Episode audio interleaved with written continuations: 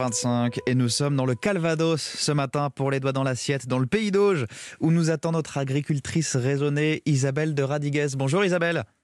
Bonjour Théo. Comment ça va ce matin?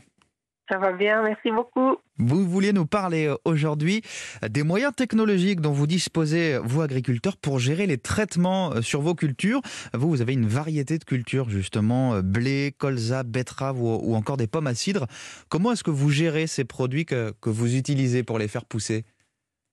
Ah bah, Justement, c'est un gros problème parce qu'on n'a pas trop envie d'utiliser ces produits parce que ce ne sont pas forcément bons et ils coûtent toujours très cher. Donc, on a de la chance de bénéficier de, diverses nouvelles technologies. je pense que ça va aller de mieux en mieux.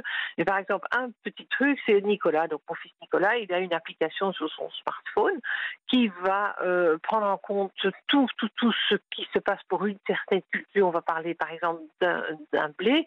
Il va y avoir la date du semis, il va y avoir la variété du blé, et au fur et à mesure de, de la météo, cette application va lui dire attention, il pourrait y avoir un risque de telle ou telle maladie. Il hmm. faudrait peut-être aller voir à pied quand même sur le champ, voir s'il ne faut pas intervenir. Donc c'est quand même toujours le regard de l'éleveur qui décide. Euh, voilà, c'est pas l'appli qui vous dit euh, en fonction du calendrier il faut mettre euh, tant de quantité de, de, de tant de, de tel produit. Non, pas encore, pas encore. Mais ça, ça, peut venir aussi par le par le GPS. Il y a des, on peut tout, tout, tout contrôler quand même, mais c'est toujours bien d'être sur place. Bien sûr.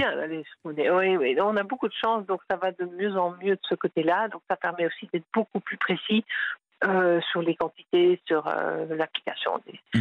des, produits. Ça permet de d'aller dans le bon sens. Bah oui, parce que déjà, vous le disiez, ça coûte cher, ces produits phytosanitaires. et puis quand on choisit comme vous l'agriculture raisonnée, qu'est-ce que ça veut dire exactement? Il faut expliquer à, nos auditeurs. Est-ce que c'est plus de produits phytosanitaires, d'engrais, de, pesticides du tout? Ou est-ce que c'est euh, en dose vraiment plus limitée qu'ailleurs?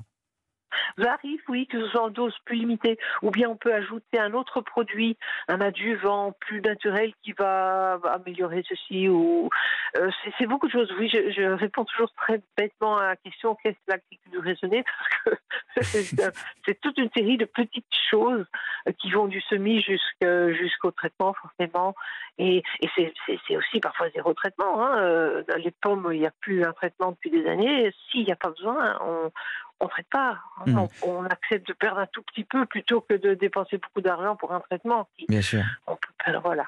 Et vous le disiez, donc sur l'application, on peut gérer chaque type de culture à, son propre dosage.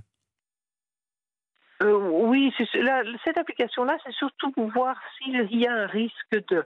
Hmm. Parce que, par exemple, là, il a plu. Il a plu un, et, il y a un risque, ça s'appelle la fusariose. C'est un champignon qui y a sur les blés, qui est excessivement toxique. D'accord. Alors comment on l'évite justement Ça, il faut traiter. D'accord. Euh, nous, nous traitons. Je ne sais pas si d'autres ont d'autres. Nous, nous devons traiter. S'il y a de la fusariose, il faut traiter avec mmh. moyen chimique.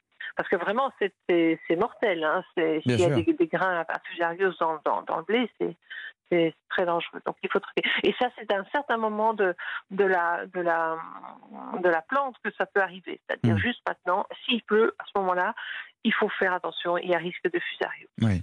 Euh, ça bénéficie aussi à votre cheptel, finalement, puisque vous avez des vaches, hein, aussi une trentaine, je le rappelle, qui sont nourries à, l'herbe et, et, au foin produit sur la ferme.